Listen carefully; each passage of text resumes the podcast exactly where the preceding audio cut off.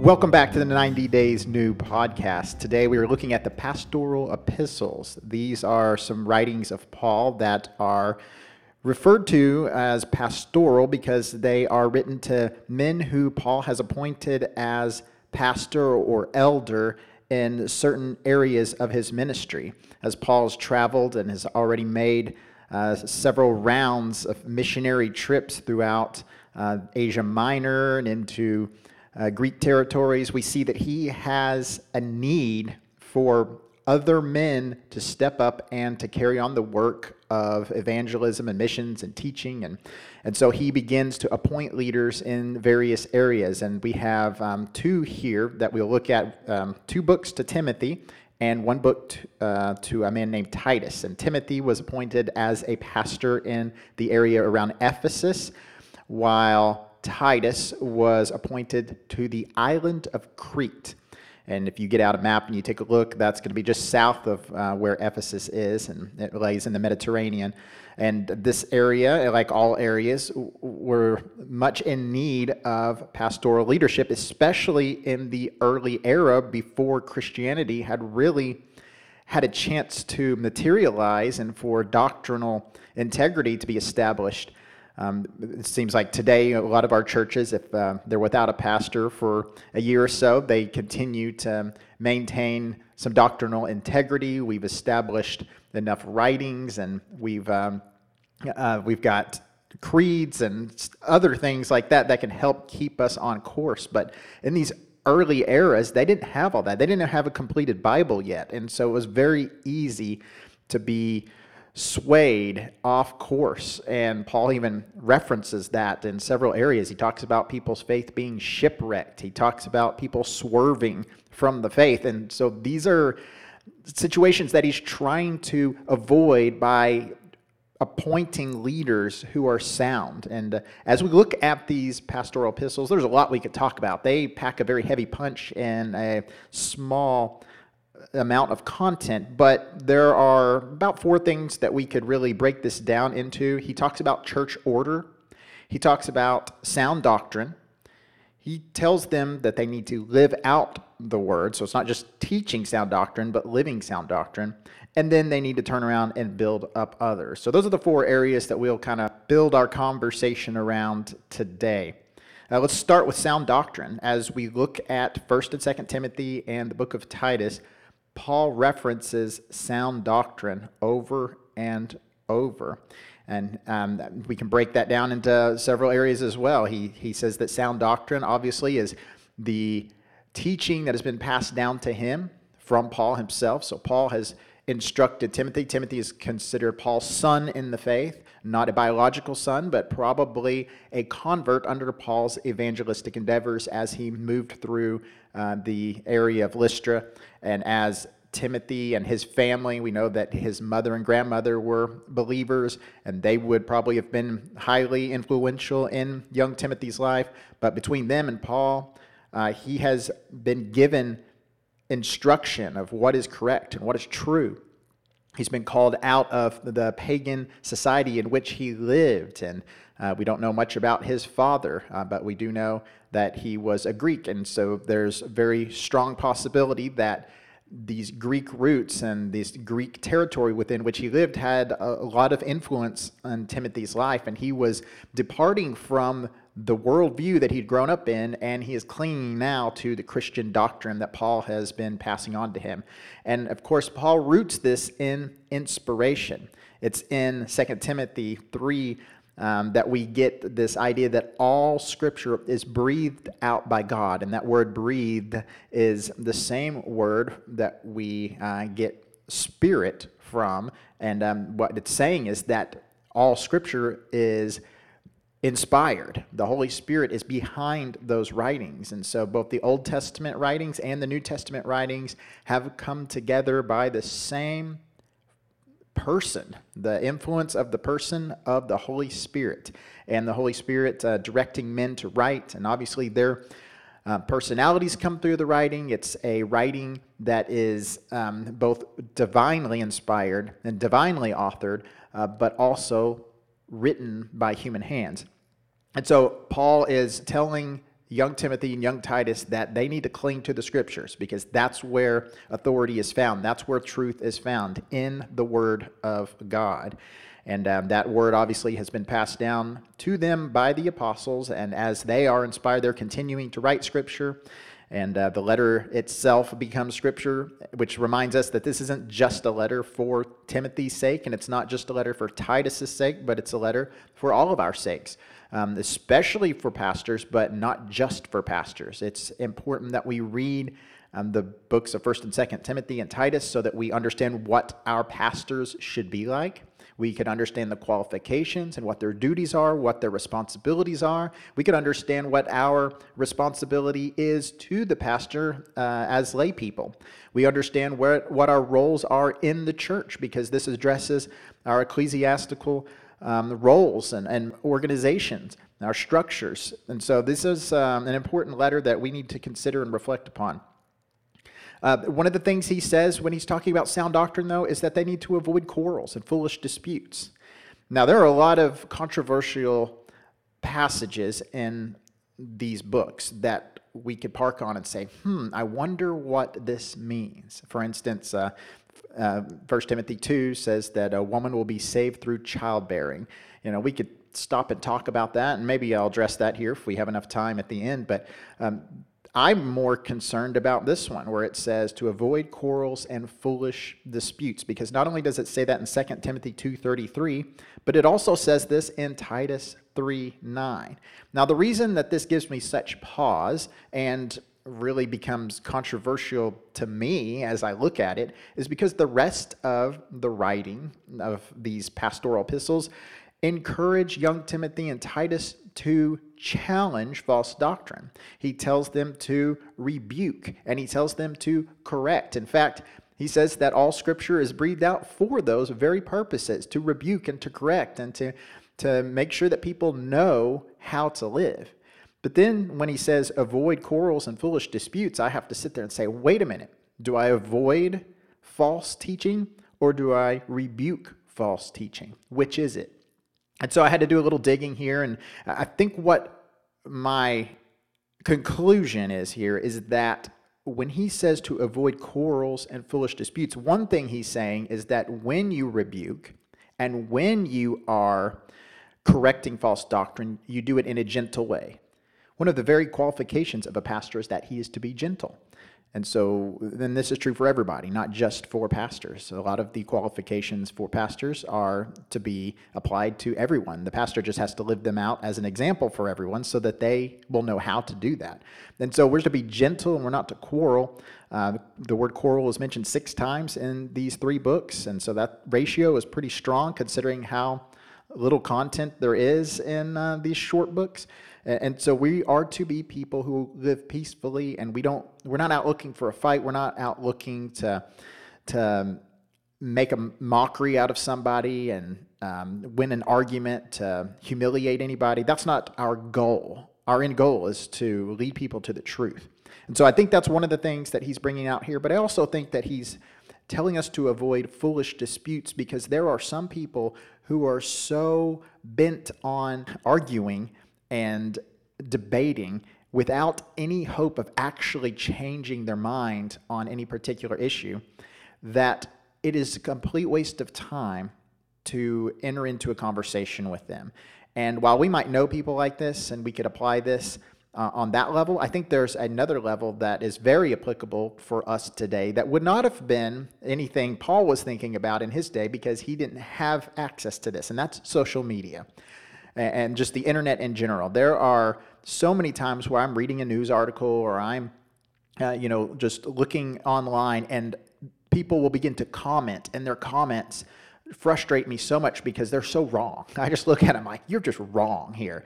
And part of me wants to get in there and duke it out with them and tell them why they're wrong. But then uh, over time, I've kind of learned that that's a waste of my time. No one changes their opinion based on internet disputes and internet arguments, if they're really out to seek for truth, the best thing to do would be to sit down with them one on one, or you could you could you know argue back and forth, I guess, privately in a private message, and maybe then there could actually be some dialogue that has some intrinsic value, but for the most part, when you dispute with people online in the public arena, they're just out to win an argument. That's what they're out to do. They don't want to be humiliated by losing in front of all these people. So they're really not considering anything that you're saying. And you might uh, say, well, I planted a seed for later for them to think about. Yeah, maybe.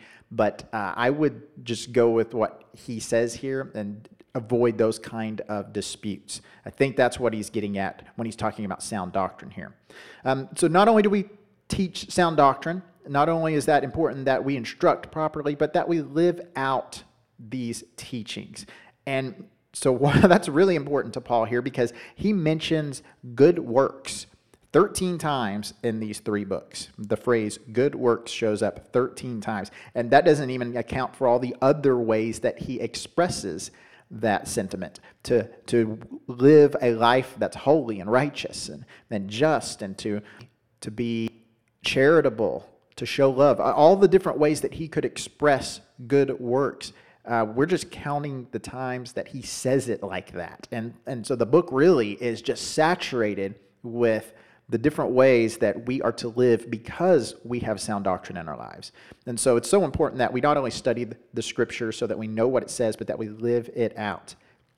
Going back to the qualifications of leaders, that's why he calls on them to live these lives the way that they're supposed to. And any pastor that does not exemplify the sound doctrine that they're teaching, eh, they are disqualified at that point from being pastor because they cannot show the people how to live. They can tell the people how to live, but they can't show the people how to live. And so that's why he has those qualifications for both pastors and for deacons. And really, anybody that holds a, a role in the church that um, is looked up to as a leader, I think that could be said that they too must fit, fit this uh, qualification. Um, that's why I don't want uh, people in the praise team who aren't living lives that are exemplifying sound doctrine. I don't want people in the Sunday school uh, area teaching Sunday school classes that are living lives contrary to what the Word of God says. In previous church context, I've removed people that I thought were not living the life that exemplifies the teachings of doctrine, um, the sound doctrine. And so it's so important that our leaders uphold those teachings with their practices in their life. Uh, another thing that we want to talk about is uh, the building up of others to do the same. That's one of the things that uh, Paul encourages Timothy and Titus to do is to not only teach sound doctrine, not only to live it out and exemplify it in their lives, but also to teach others to do the same uh, so that they can teach others. It's kind of this chain of discipleship that we see take place. One of the best uh, instances of this is in 2 Timothy chapter 2. Verse 2, it says, What you have heard from me in the presence of many witnesses, entrust to faithful men who will be able to teach others also. So Paul has entrusted the gift of teaching and pastoring to Timothy, and Timothy is supposed to turn around and entrust it to faithful men that they find, uh, that they can entrust this office to, who will also in turn entrust it to other faithful men. And, and so the chain goes. We don't let it die with us or die with our convert and our disciple, but we continue to pass on the legacy of sound doctrine so that generations to come will be able to reap the benefit of walking with Christ and walking in his word. Now, Paul does warn that he can't be too quick to uh, lay his hands on a potential pastor and uh, establish an authority upon them uh, through that process of what we would today call ordination. He warns him about doing that too hastily because they need to prove themselves. In fact, one of the qualifications of a pastor is that they are not to be a novice. They're not to be a new convert. They need to have established themselves and to demonstrate that they can persevere through trials and through um, the corruption that is in our societies. And when we get in a hard place where we have to either do the right thing or, or um, or suffer the consequences. And you know, people that are new to the faith have not always proven themselves in that capacity. And so it's very important to Paul that Timothy establishes sound leaders who meet those qualifications. Um, but another thing, as we're talking about pastors and elders and uh, deacons and that sort of thing, that brings us to the idea of church order. Paul addresses church order here. He lays out these offices that a church is best uh, it is healthiest, I guess I should say, when they have elders and pastors there to teach. Now, you can be a church and not have a pastor. Uh, we see this all the time when churches are between pastors. That doesn't mean that they're not a church at that moment. It just means that they're not in an ideal state. They're supposed to have pastors and elders, overseers, to help walk them through the, uh, life help them walk through God's word and, and, to understand it and to study it and to apply it. And, and that's uh, just how God has designed his church. Uh, churches are healthiest when they have servants, uh, deacons. That's what the word deacon means. So these servants, those serving in this capacity, are fulfilling a lot of the, the needs, a lot of the daily tasks, and, and that sort of thing in the church. That's when a church is healthiest. Uh, he lays out order for widows, and we don't really have a lot of uh, modern relationship to these ideas that are put forth in 1st and 2nd Timothy regarding widows. Um, when I read it, I think more like nuns uh, in a Catholic monastery or something to that effect. But um, apparently, in their day, there were widows who, once they were past childbearing age and they were beyond the age that anybody would want to marry them, uh, they would serve the church and they would dedicate the rest of their lives to serving the church. And in return the church would meet the needs. You know they would feed them and they would clothe them and they would provide for them. And paul advised against having young women come into that uh, role and serve in that capacity. And so these, this was a kind of a, an office, not necessarily an office, but it was a role for church service that was dedicated to those who had lost their husbands in the past. But he warns against who to put into that position and who not to put into that position. So we have more.